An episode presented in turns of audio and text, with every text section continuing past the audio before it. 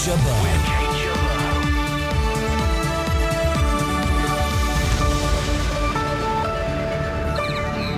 Job losses in the armed forces. We'll speak to the Shadow Defence Secretary Jim Murphy and ask him how Labour would deal with the defence cuts.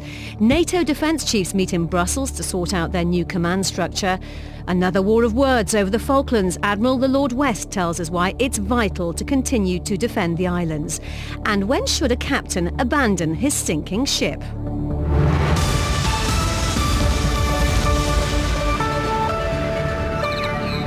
This week, thousands of servicemen and women have been told they could lose their jobs. Up to 4,100 redundancy notices will be issued across all three services in the summer. It's the second round of job cuts resulting from 2010's Strategic Defence and Security Review. The Army's been the hardest hit, with up to 2,900 to be made redundant this year. Here's Major General James Everard, Assistant Chief of General Staff, speaking earlier this week. I don't know where the uh, dividing line will, will sit, but I do believe that the proportion of those people who have been made compulsory redundant will be higher in this tranche than it was in the last. I think there's no one who wouldn't rather be increasing the size of the army by, by 20,000. But that's not where we're at. Uh, this is a process that we have to go through. I think at a uh, individual level, uh, it can be hugely painful and unsettling. And I do believe we've tried to put in place you know, the mechanisms and the timelines uh, to make this as painless and as efficient as possible. Well, the Defence Secretary Philip Hammond admits difficult decisions have been made, but says they are essential to bridge the MOD's funding gap. Well, I'm joined now by the Shadow Defence Secretary Jim Murphy, and in the studio is BFBS's Defence Analyst. Hello to both of you. Um, Jim Murphy, Good welcome afternoon. to SITREP. Um, if you were the Defence Secretary today, how many job losses would you have been announcing this week? We'd have taken an entirely different approach to this, so I can't say how many jobs I would announce in which week, but what I can say is that, of course, that has to be savings, but we would have had a, a strategic defence and security review that was worthy of its name. Now, I don't want to be too party political, so just I'll say this at the start and then we'll go into a proper conversation, is that the government, most defence analysts know that the government didn't have a security and defence review worthy of its name. It was very much driven by a desire to save money as quickly as possible to pay down the deficit. What we would have done is said, what is Britain's role in the world? Um, how much would that cost? Let's have a proper, mature conversation about that. Do we have the responsibility that comes with being a UN permanent security member? Um, what does that mean? And can we afford it? Then have a conversation about that, and then come to a view. Do we wish to invest enough to be at the top table, or do we wish to be something else entirely as a nation? And we ha- that is an issue no, it's Indeed, entirely I mean, unresolved. Indeed, we, we know you have issues about the SDSR and how it was conducted, but are you saying then that you do not know whether you would have made any redundancies if you're in government? What we're saying is that there are, there are broadly about there's broadly three sets of cuts being made by the government. The first set that we welcome, which is cutting of tank regiments and things, and doing what we can to save money by bringing the men and women home from Germany. That's a sensible cut, and if it makes savings, we strongly support it. There's a second group, like Nimrod. Very difficult decision. There are worries about what it means for a nuclear deterrent, but we can't reinstate that. It's gone. It's been chopped up like a second-hand car and in front of the TV cameras in a peculiar way. But so we can't bring Nimrod back. So those are ones that we're worried about that we can't reverse. And then are there others about um, the pay and welfare payments for our armed forces and the size of our military. And we'd have to set out really what we can reverse there um, in advance of the next manifesto. At the moment, what we're trying to figure out is how much is being saved. We don't actually know how much these decisions are saving and the cuts that have been announced this week. Indeed, and you accept that a bankrupt country can't defend itself. How much debt can we afford on defence, do you think? Well, this is obviously a conversation for the, the British forces um, radio rather than the Greek one, um, when we're not a bankrupt country. Greece is a bankrupt country. So you're saying not, a certain level not, of debt is acceptable, is it? We're, we're not Greece and we shouldn't. And I know you're not saying that, but there are people in government who say we are Greece, and if we don't act like this, we'll end up like Greece. I think there has to be, of course, there have to be savings. Our view is that we would have cut the deficit um, probably um, in half the speed this government was doing, um, and do it more carefully, and we think more thoughtfully in a more strategic way. But the the government. So are you saying though it is it is acceptable to have a certain level of defence uh, debt? And that it's, it's necessary in order to defend the country. It's acceptable when uh, the financial crisis that swept the world for government to have debt. And it was unavoidable for the UK government debt to increase. Really what happened was the debt of the banks, and let's, that's a big a separate conversation, but the debt of the banks basically became part of the government's debt because we couldn't afford the banks to be, fall over, so we took on the responsibility. As a consequence, government debt increased, and therefore there has to be savings made. So we're not bankrupt, we're nowhere near being bankrupt, even though I don't agree with the government's policies, I'm never going to suggest anything of that sort. But of course there has to be some savings. We're not disputing there has to be some savings. But I think your listeners will appreciate I'm not in government. I don't have access to the government's finances. And the government aren't even telling the forces how much this saves. So I think pretty fairly I can't say how many Gurkhas, how many infantry privates. But in a general sense, we would be going much more slowly than the current Indeed. government is. You have said that you would accept £5 billion worth of cuts that the government has announced in its SDSR and that it's making. Um, if you were to come to power in a year's time, say that did happen, um, which of those things would you be reversing? I mean, you did mention paying conditions. Is that one of the major things you would change?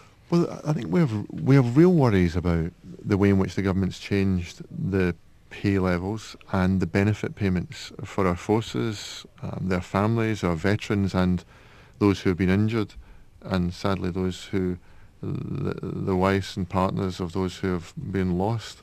And what they've done, it's a pretty technical switch from, as you'll know, from RPI to CPI, but it's a lower level of increase. I mean, and those are the sorts of things we need to look at. Is that can we afford to reverse that? That's the sort of thing that we will have a real hard look at. Everybody saw the former Defence Secretary trotting out again and again when you when you raised your concerns about the SDSR that it was Labour that put them in this situation. Um, what would you do differently if you came to power to make sure that the kind of mess that's emerged in defence won't be repeated? What have you learned? I think one of the big things you learn from your time in government is that uh, no one has a monopoly on the wisdom of getting it right all the time. And one of the big things we probably should have we should have got to grips with much earlier, but it afflicts all governments. Um, so I'm not even going to attack this government on it. Is is defence procurement? As you know, there's a conspiracy of optimism that pervades the process. The contractor, the MOD, the forces, the politicians, in a sense that this time we'll get it right. There needs to be enormous overhaul of the way in which we procure military equipment and big capital projects.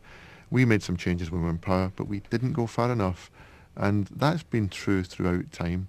But let's once and for all make dramatic changes, free hopefully from the party politics, so that what the taxpayer invests in, taxpayer gets on time, on budget, and our armed forces get the best in the world. Sounds good. Christopher Lee, um, do you think that what you're hearing from this government and obviously the Shadow Defence Secretary is convincing that defence can be sorted out, that there is a willingness now to recognise the problems of the past and to move on and sort it out once and for all? I think one of the important points that um, Jim Murphy was making right at the beginning is that government, not the MOD, but government has to decide its place, how it imagines it might be in, say, 10, 15, 20 years' time in the world, what its role will be. If you look at the first part of the 2010 Defence Review, the first part was the strategic outlook, which didn't quite match up, and it certainly didn't match up with the cuts that were made later, which you know most people would say for economic reasons. So you've got to actually say to yourself, what's going to be different in say 10, 15 years' time, because any cuts, any changes you make, for example, um, as Jim Murphy was saying to defence procurement, uh, might take 10, 15, 20 years to actually come through. So when you say, do we want to get into another Afghanistan?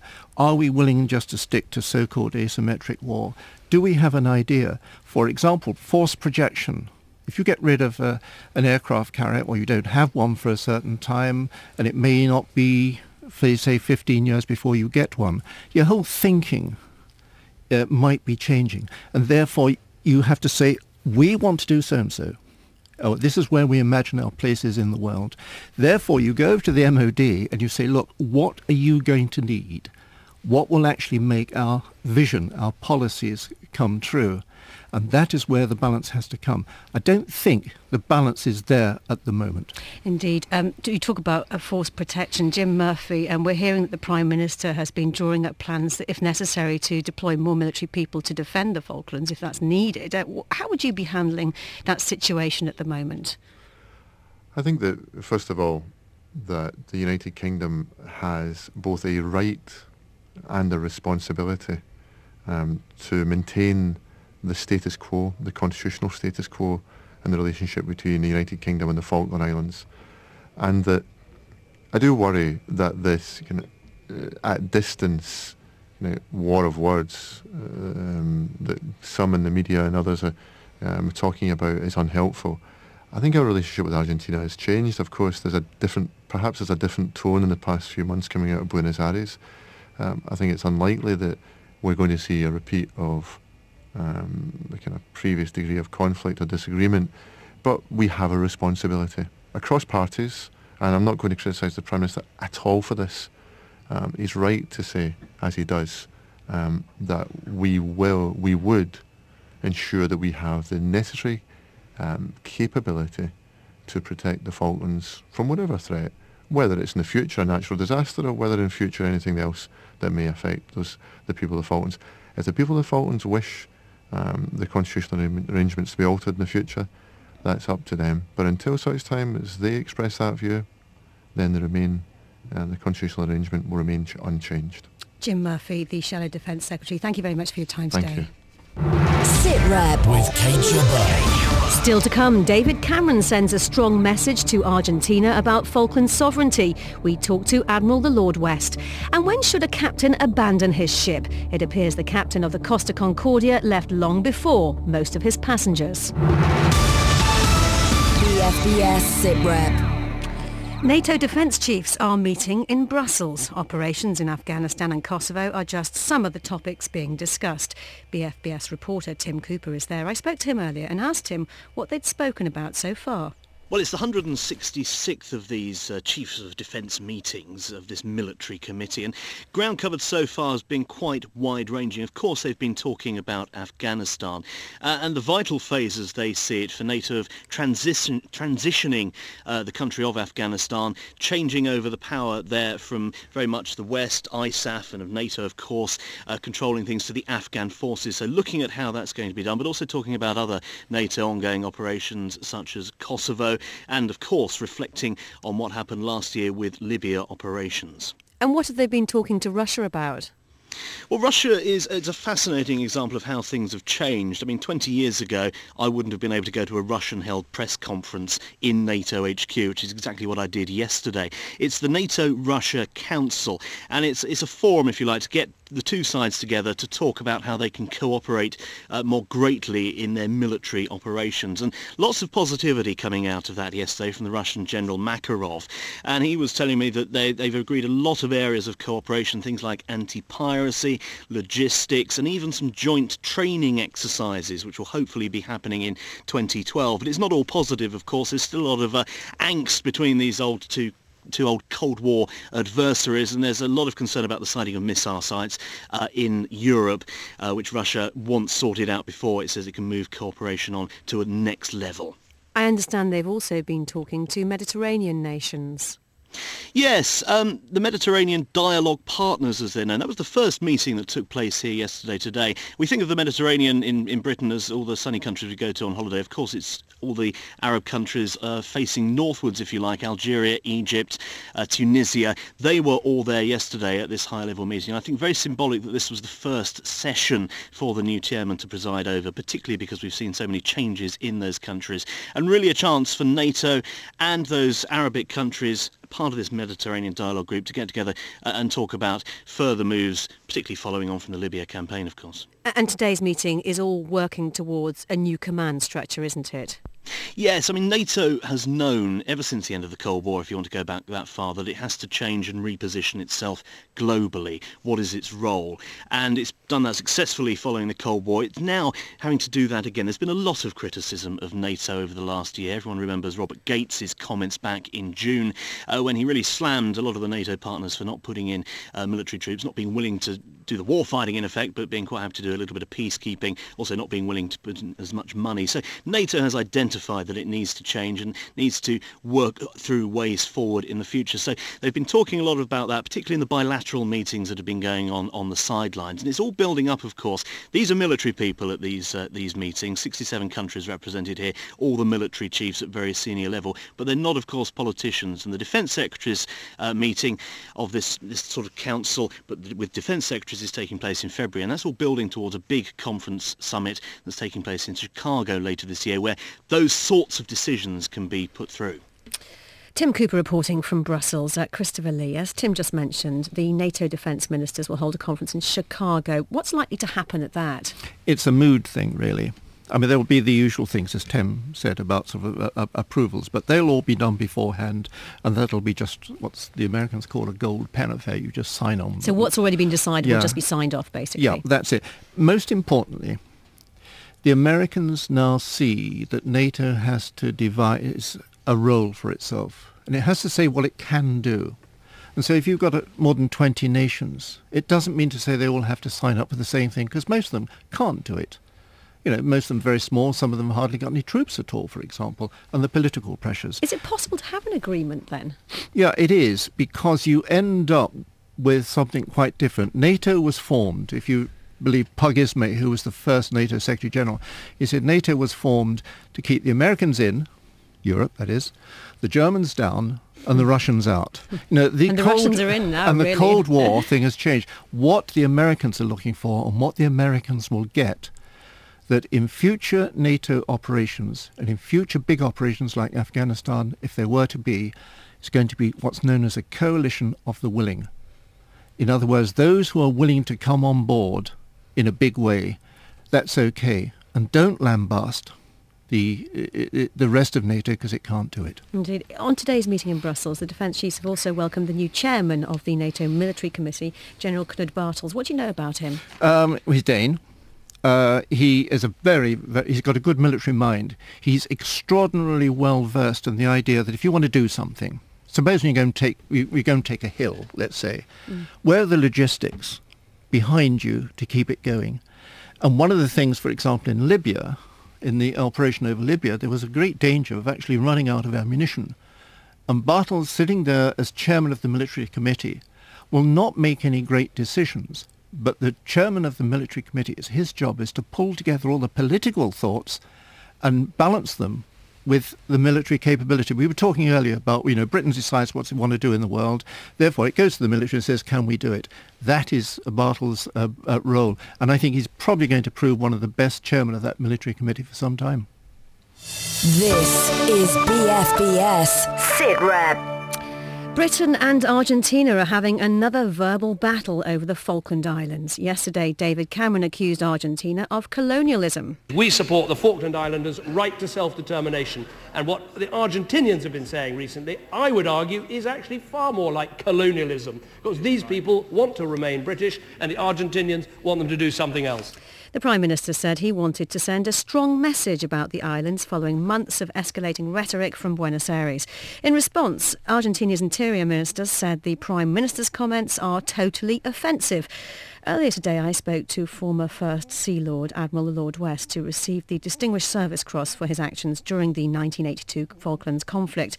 I asked him how under threat he considered the Falklands to be at the moment. I think the, the first thing I would say is that I'm, I'm quite um, disappointed by the Argentinian pressure and rhetoric. The fact that instead of trying to accommodate the Falkland Islanders and the Falklands and to deal with them and make relationships closer when one looking to the future, that clearly they are aiming for yet another showdown. And I think partly this is for their own domestic political reasons.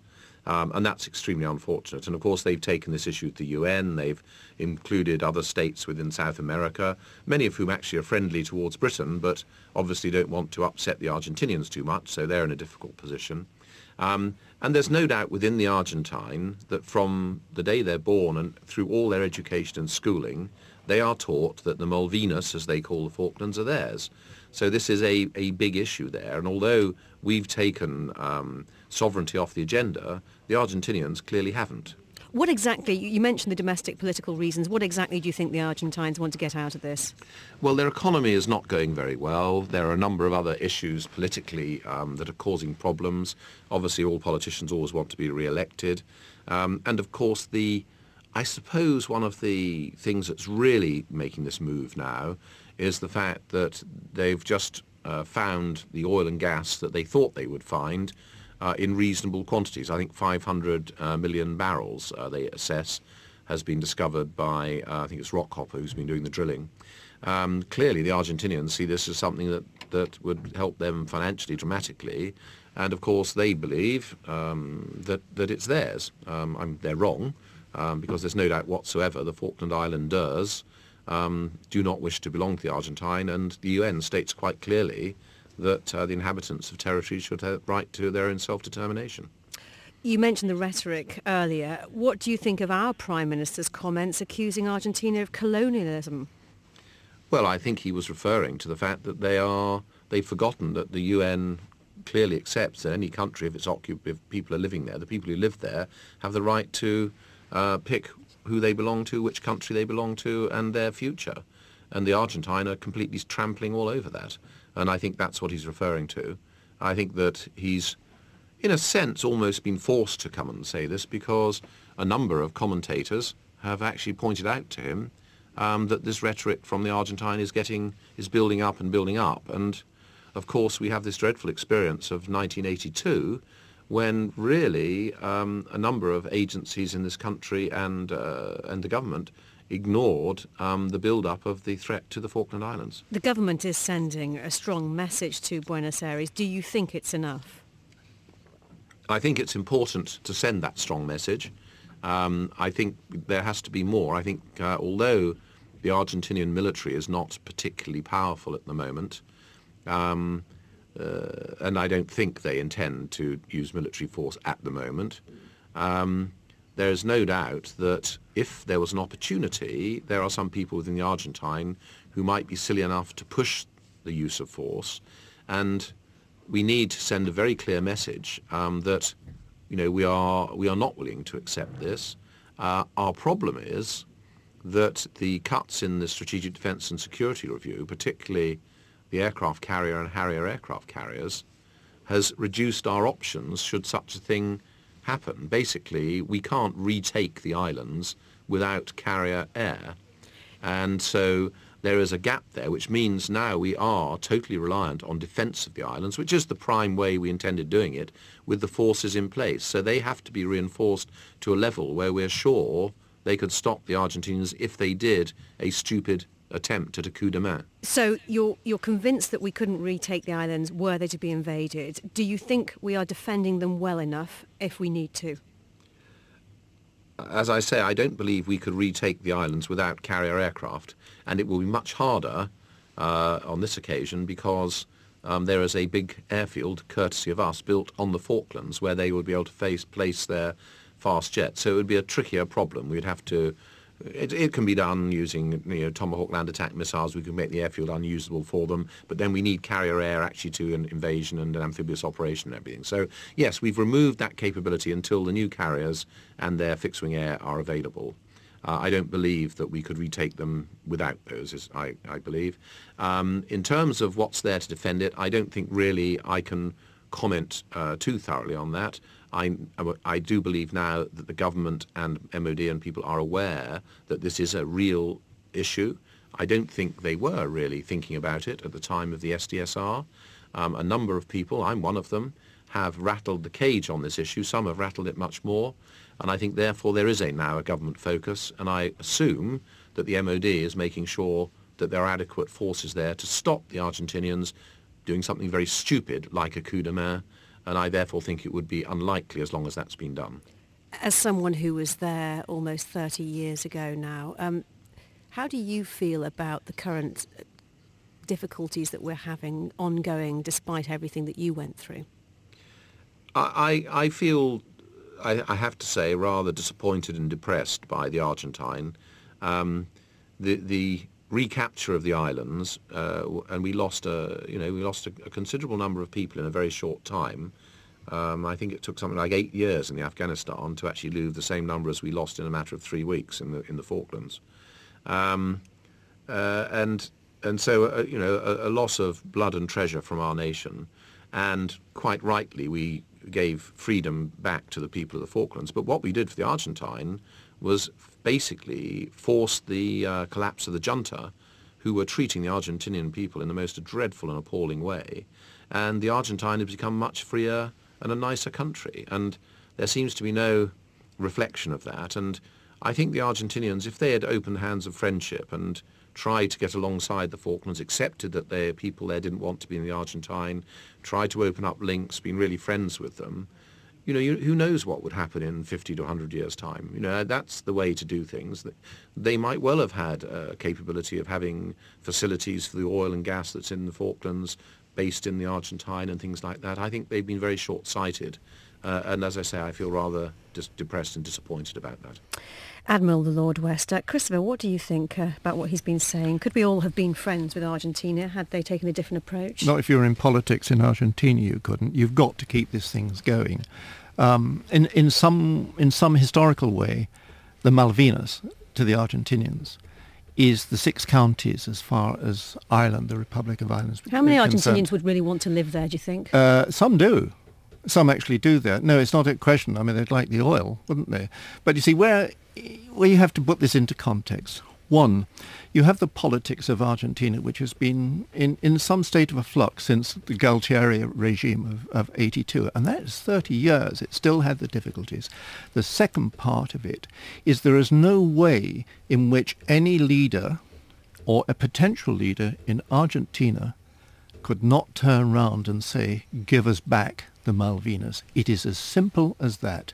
So you have these periods like now, um, and Prince uh, William going down will cause even more sort of uh, difficulties as far as the Argentinians are concerned because they'll say we have to say something, we have to say this is provocative when it is not provocative or not meant to be. But the important thing is, give it, say, this time next year, uh, we probably won't even be mentioning it. You really think so? And, well, you have to put it in. Con- no, we're talking of a, a, period of 30 years since Galtieri, and how much this has come up and how much the difficulties have come. I think where uh, Alan West has really got this on, on the money is that it, it would be jolly nice to think that you could have come to some arrangement where it's joint exploration or whatever. Um, but the bottom line is, as Jim Murphy was saying at the beginning of the program, until the um, the Falkland Islands themselves change their mind about sovereignty, about their own position, then as far as the British government, nothing's going to change, and nothing therefore will change as far as the Argentinian mm. uh, government. Well, Lord West was captain of HMS Ardent, which was sunk in the Falklands conflict, so he experienced the horrific crisis situation of having to abandon ship to save as many lives as possible.